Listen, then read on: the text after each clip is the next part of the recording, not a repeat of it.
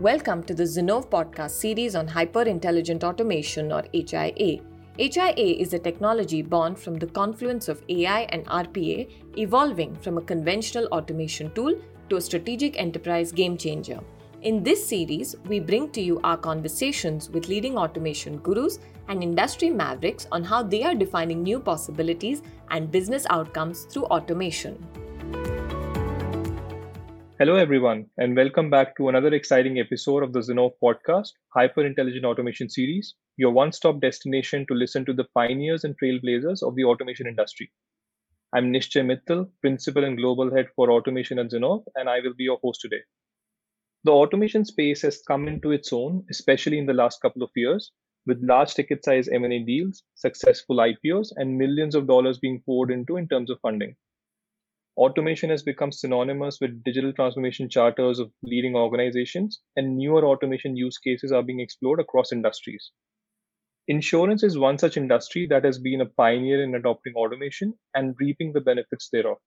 However, what does the future really look like for insurance companies with the evolving automation landscape?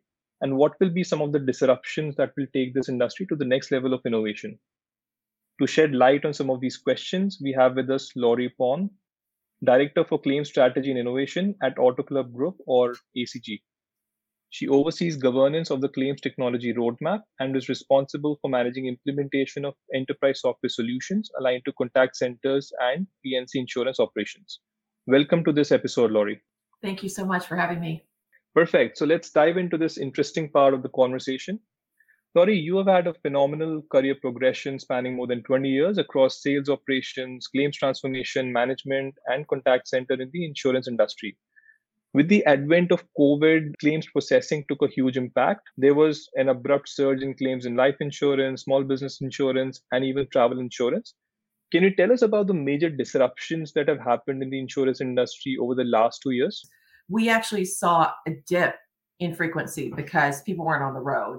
People are at home. You can tell if you have a water leak or potential fires. We saw some trending in terms of less accidents, but when people got on the road, typically they were ready to go and we saw severity increase. So the severity of the loss to the car we saw creep up. So those are some of the trends. A couple of other trends that we saw is an increase in our customers' ability and willingness to self-serve. So we have photo estimating channels, and pre-COVID, we saw customers saying, yeah, I'll do it. And then they get into it. Well, no, let me have someone come out to my home and look at my car or look at my home. And we're seeing customers have a much higher degree of comfort with self-serving and working with us. We implemented bidirectional texting. We see an increase in customers willing to chat back and forth with us regarding their claim, which helps both us and our customers in terms of speed of response, speed of understanding where the car is or understanding status or needing something from our customers. We're able to exchange much more seamlessly and frictionlessly. Another big trend that we saw is we use virtual estimating channels in our home property line of business. So customers were willing to do a video chat to assess damages to allow us to triage loss. We could see if we could adjudicate it using those channels, or if we needed eyes on site, do we need a large loss adjuster? Do we need a field adjuster? So it really helped us partner with our insurers to improve the convenience and speed with which we can render claim service. So those are just a couple of trends. One other trend that I saw is the ability for us to adapt from brick and mortar to more virtual channels. So really the shape of work and the ability to team has really changed. And it's also improved our ability to recruit outside of our footprint. So where we have a large footprint of states in the Midwest and the Southeast, now really with virtual channels, if your job can be completed using the internet, using virtual channels, it gives us more flexibility in terms of talent pools. But we are leaning more into artificial intelligence and intelligent automation to help us be more productive, efficient, and more transparent. Great insights, Laurie. Thanks for sharing these. So two key insights which came out. First, of course, is customers becoming more and more comfortable with leverage of technology rather than physical touch points. And I think the second interesting trend you shed some light on was around the talent pool itself. So let me quickly touch upon both of these, Laurie. So digging deeper into the first one, of course, while I think you spoke about some of these technology areas, be it self-service, be it virtual assistants, or even video conferencing, I think another key component, just to dive deeper into this whole technology nuance, is around automation, right? So if you can shed some light also on some of the key automation initiatives which helped you really circumvent some of the challenges that you witnessed over the last 2 years. And also if you can highlight some specific use cases that you started implementing in the post-pandemic era. Sure. We had two huge automations in 2020. So COVID, we went home in March, and I was incubating a bi-directional texting pilot. So it allows me to invite you to chat about your claim. You can send me pictures, you can send me videos, and we didn't have that in place prior to going home. So we were incubating it. We had two insurtechs that we were working with to pilot their tools. Both were amazing. And we selected a tool in May. And then by September, we rolled out bi-directional texting to over 900 team members in our footprint. And what that allowed us to do is communicate more seamlessly. And then we worked with our bi-directional texting partner to beta test their mobile app and then their advanced analytics powered by Google Looker. So one of the things that really helped us is when we first started down the road of using the ability to chat and SMS is we didn't have analysis at scale. So what the analytic tool allowed us to do is analyze our text messages, and there was a positive sentiment and a negative sentiment bucket. And it really helped direct us to what texts are amazing and we can give rewards and recognition and what texts need potential customer service recoveries.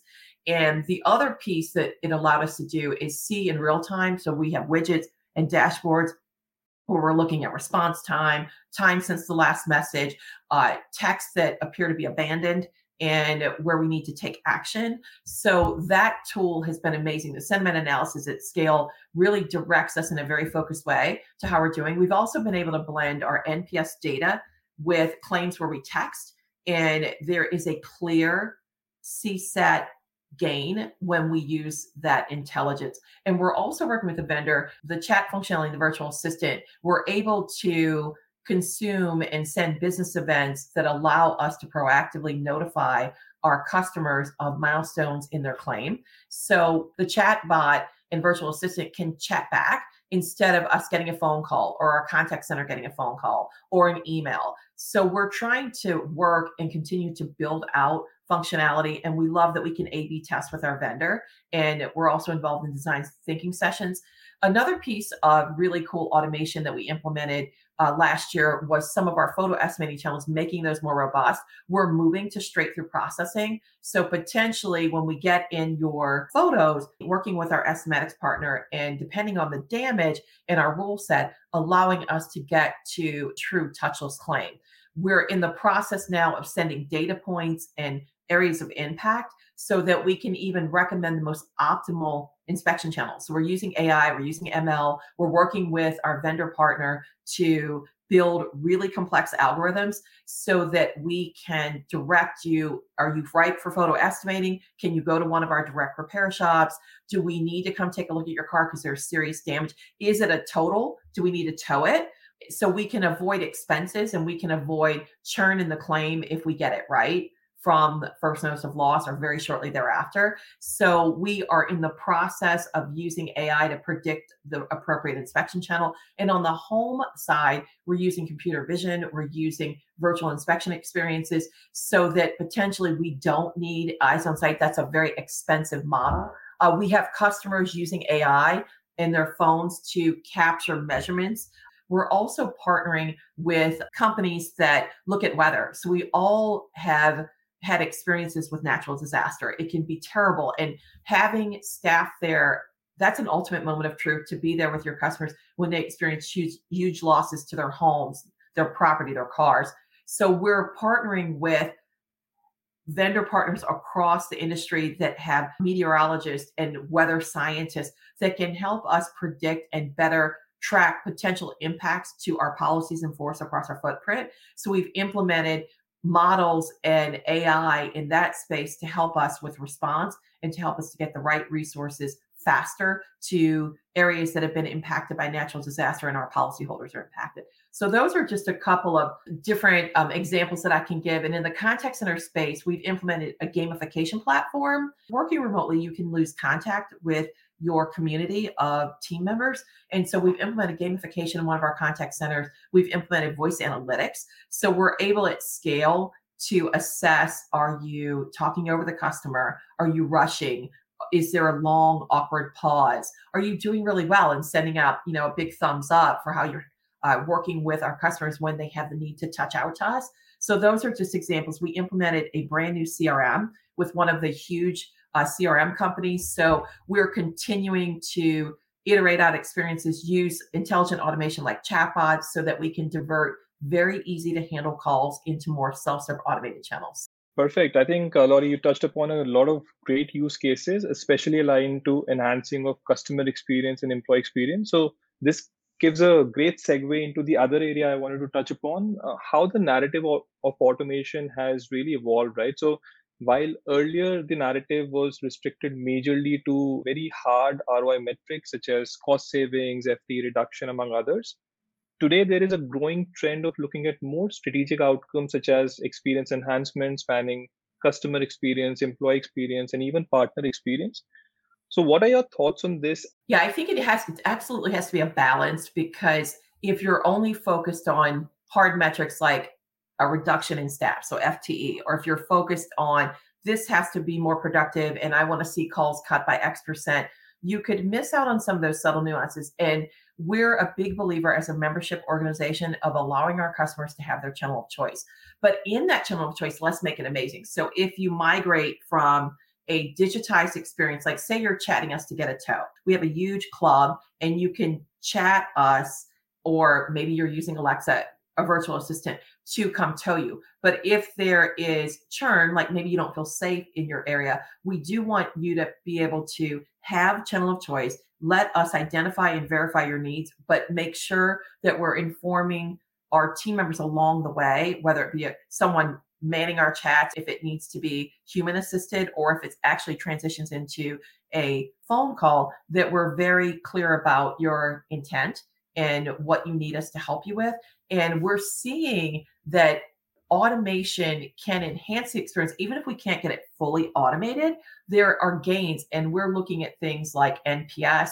We're looking at things like user experience.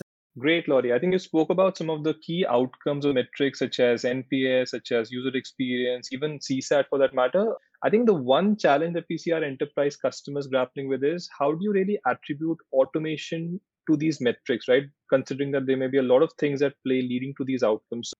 So we're looking at things like, so we have a mobile app and you can file your claim on our mobile app. A couple of things that we did. When we rolled out the mobile app, we had a panel of customers give us feedback when it was in beta. So it wasn't productionized. So we're trying to tailor solutions that resonate with the customer. So I think there's a discipline with implementing automation, and you have to really be focused on optimization and adoption. One of the examples I can give you is we implemented an enhanced digital payment platform in November of 2020. And a couple of things that we watched is, what is the behavior of our vendor community? What is the feedback from our customer community? Where are we seeing churn? And about a year later, so we're almost a year, probably 15 months down the path, we're working with our fintech on how we can address churn points, how we can address adoption issues, how we can look at our data. So data tells a story, but you have to be very, very disciplined about looking at the data. So we're trying to look at those different levers and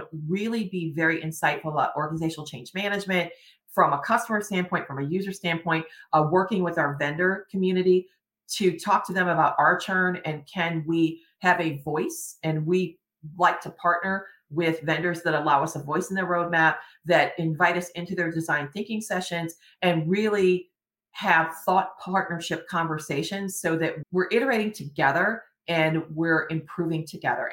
Got it. These are all great perspectives, Laurie. And while we are talking about employee experience, I also wanted to touch upon this recent global megatrend around the Great Resignation. which is definitely a burning issue in the talent space today. As per stats, more than 4 million workers have been quitting their jobs every month since April 2021. And given this challenge that enterprises face today, there is increasing focus on leveraging technology and more specifically automation in order to provide a superior employee experience so as to retain employees and also at times attract new talent. So what are your thoughts in this regard, Laurie, of using automation as a lever to really circumvent the Great Resignation? So I think a couple of things. Your user experience has to be amazing for your customer experience to be amazing. And your user experience is buttressed against the tools and the challenge of the work and the interesting aspects that you can tackle in your work assignments. And most of us like to be challenged and be able to have the autonomy and the resources to deliver an amazing work product, whether that's a customer experience, whether that's working on delivering a great package of work or a process. So a couple of things that we're focused on at ACG is we are going through an accelerated insurance policy modernization effort because we still have legacy systems that I am certain would not resonate with Gen X, Gen Y. And when you want to attract the top talent, you have to have an environment and the capability to offer tools that let people be their best. And one of the things that we're leaning into RPA. How can we take away transactional activities that are easy to automate and allow our staff to focus on more enriching and rewarding work? We, as organizations, have limited resources, budget, and time. So you really have to be dialed in with your business case. So I prepare one-pagers for our C-suite, which focus around trying to get funding, but it's one page. You have to be very, very disciplined about every single word on that page and make sure that it adds value. But it gives that elevator pitch of here's the strategic funding that I'm asking for. Here's the alignment to our strategic objectives. Here's the benefit to the company, to the customer, and to our end user. And then we're looking also at what's the cost, what are the KPIs that we expect to influence if we fund this project. So you have to be really, really disciplined. And I think, with the Great Resignation and most of us working virtually, you have to be very deliberate with how you're engaging. So we have contests like in my adjusting unit, we were doing one with guess my dog, guess my workstation, and it just added some fun. We do virtual touch bases, but we do virtual bingo. We have different events where we're engaging our staff to make sure that we have a community that where we don't lose the human touch. We have a joke of the day that we send over IM. We open up an IM thread in the team so that we're able to communicate with one another while we might not be in the same office and able to have a physical coffee with one another. You can have a virtual coffee. So there's a couple of very intentional things that you can do. And on the automation end, we try to make sure that our staff doesn't fear what automation could do, because what it will allow you to do potentially is gain a new skill set, do something that allows you to build a more complex skill set, a more enriched skill set.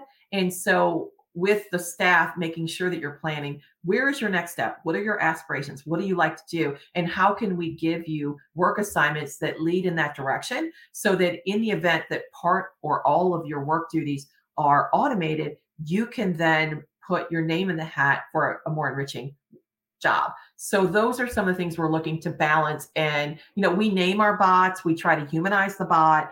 And then more importantly, we ask end users for feedback, and then we go try to retune the bot. If there's something in the process that's creating work or too many exits to a manual touch. So you have to make sure that you're getting end user feedback and you're examining where you could improve the experience, because then you have less resistance to automation and more of an embracing than a resistance or a thought that it might not be the best channel for the customer, the company, or our end users. Great. So the correct way to look at this, Laurie, is almost in terms of a combination of behavioral and technology aspects. While the employee behavior might be difficult to influence, I think technology and automation are really table stakes. So if you don't provide a superior user experience, to your point, I think it will be difficult to retain employees and chances for employee attrition are higher. Shifting gears a bit now, Laurie, I also wanted to touch upon this other global mega trend around sustainability. All the leading enterprises today, as you're aware, are worrying about laying down their sustainability objectives and investing billions of dollars in reducing their carbon footprint. Again, automation has emerged as a key lever to support enterprises in their sustainability initiatives, be it paperless office or be it efficiency in supply chain, among other use cases. So how do you see sustainability shaping up within your firm, Laurie? And are you also looking to leverage automation to drive your sustainability goals? Sure. So you mentioned one, we were not the first to paperless. And we implemented a Google Cloud platform. Now that we're remote, we're looking at, do we need a building? We have sold quite a few of our buildings. How can we make sure that from a connected car perspective, we work with the OEs? So the big car companies out there, how can we build better experiences, even from an emission standpoint? You know, are we prepared to repair, or do we have thought leadership and at the table around how the car can be connected and safer? As an example, AAA has a telematics app, and we allow you as a member, not buying the use-based insurance, but as a member, having a membership card, to download our AAA Drive app. And what it does is it offers you scores for your driving journeys, and it encourages better behavior. It encourages safer driving. And whether that be your child or whether that be someone in your household that you're worried about and could use that proactive coaching. So we're trying to work in this ecosystem to help build a safer and better community. And that's one small example of partnering across the ecosystem and offering a tool like use-based insurance. Even if you're not buying our UBI, we want you to have the tool so that you can drive safer and be safer on the road. Your driving better protects the community. And on, you know, the side of sustainability, ACG is very engaged. Almost 99% of our contact centers are now working from the home. So that's less commuting, less pollution. So we are trying to be a more contemporized employer and offer those kind of benefits that allow you to balance work and life. So Laurie, before we wind down, any advice for an insurance company who are just getting started with their intelligent automation programs? What would you say are the three best practices that you would recommend to them? The first step in the journey is to begin it. I would recommend that you start off small. You find a partner that has experience in your industry and understands your use case. I would recommend that you find a partner that is collaborative, that you have a seat at the table in their roadmap discussions. I would absolutely recommend that you look at your process, you optimize first, and then you automate. Along the journey of intelligent automation, many of us have a few battle wounds for not being disciplined and rushing to try to get something implemented because it's sexy. We think it's easy to plug and play, but there is a discipline with intelligent automation. But there are a lot of amazing tools out there that can help you be more efficient and help you direct your human talent to really amazing, challenging work and offering experiences that rival some of those big giant behemoths in the CX ecosystem, but you have to start the journey. And then once you start small, but make sure you're iterating. There's a discipline with intelligent automation. You always have to look at what you've done and then add a little bit more, tweak, add a little bit more. Within those journeys, you will have failures, but a failure can be the first step in learning. And then once you've learned, you're way more conversant and you have much more insight into that next step. So the big piece is getting started and making sure that you have stakeholder engagement. And when you go to get funding for these initiatives, be prepared to discuss the alignment to strategic objectives, the impact of the customer, your end user, and what KPIs you're confident you can start to improve with the investment. Perfect. So one, process first approach. Second, I would say start small and be disciplined and iterative. Third, you mentioned finding the best fit partner. And fourth, being around metrics and KPIs being in place. Perfect, Laurie. I think thanks for sharing that. Almost like a playbook for any insurance company. And final question, Laurie, looking through your crystal ball, can you help us predict the top two big trends which you see at the confluence of insurance industry and the automation industry? Sure. We're moving away from RPA, not that it doesn't have an important piece in our business, but we're really looking at AI. So deep learning, we're looking at machine learning, really working with our vendor ecosystem with their AI models, and how can we build out some really focused algorithms that help us be better and do better for our customers. So it could be how we offer your inspection when you call us. Could we offer you the capability of self-serve to get your home claim started and potentially at some point touchless? So I think touchless is a big discussion that we're having in the insurance industry. And then we're looking to move from a detect and repair to predict and prevent.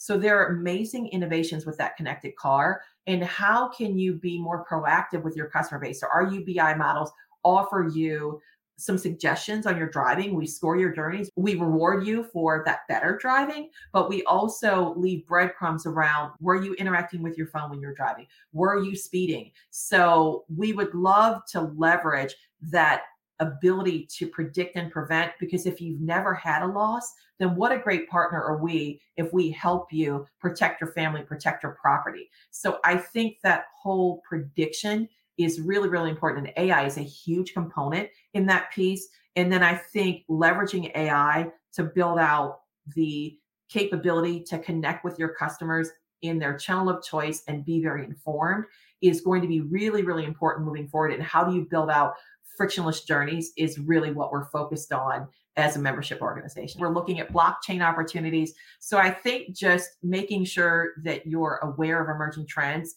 that is also a discipline. I engage in a lot of newsletters and industry webinars and panels to keep me very conversant. I also engage in conversations outside of insurance so that I'm aware of what's going on. I'm in a panel of executives, and they're from Target and Home Depot and the Marriott and the Hilton and very, very Instacart, very, very different companies. And it helps give me thought leadership on how can I apply their innovations to my industry. So I think also having that lens of looking out instead of always being so insulated in your own industry is really, really important to keep you really aware of emerging trends that you can bring in so that you're hyper-personalizing and getting that speed to market faster, so that we're always looking to figure out within our brand, how can we deliver a better experience? How can we hyper-personalize and meet you where you want to be met?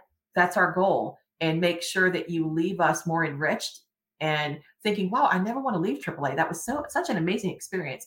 And I think that that's what we all want, whether it's a digitized journey or a non-digitized journey. But we do want to lean into those self-serve models because our customers are telling us we need that capability to do that because it's on our terms and it's easier. So I think just that blend is really important. Perfect. Thank you so much, Laurie, for these extremely valuable perspectives. Our conversation has definitely left me with a lot of point of views to mull over, and I'm certain our audience also had a lot of learnings from this episode. Thank you so much for inviting me. It's been a pleasure. Thank you, everyone, for tuning into this episode of the Zinnov Podcast, Hyper-Intelligent Automation Series. We will be back with another episode and another leader soon. Till then, stay safe and take care. Thank you for listening to this episode of Hyper-Intelligent Automation Series. Stay tuned for more such interesting episodes. You can listen to our podcast on Apple Podcasts, Google Podcasts, Stitcher, Spotify, or wherever you get your podcasts from. To get more insights on how you can make your automation strategy count, connect with us at info@zinnov.com or visit our website www.zinnov.com. Follow us on LinkedIn at Zinnov for regular updates on our content. Thank you again for listening to the Zinnov Podcast.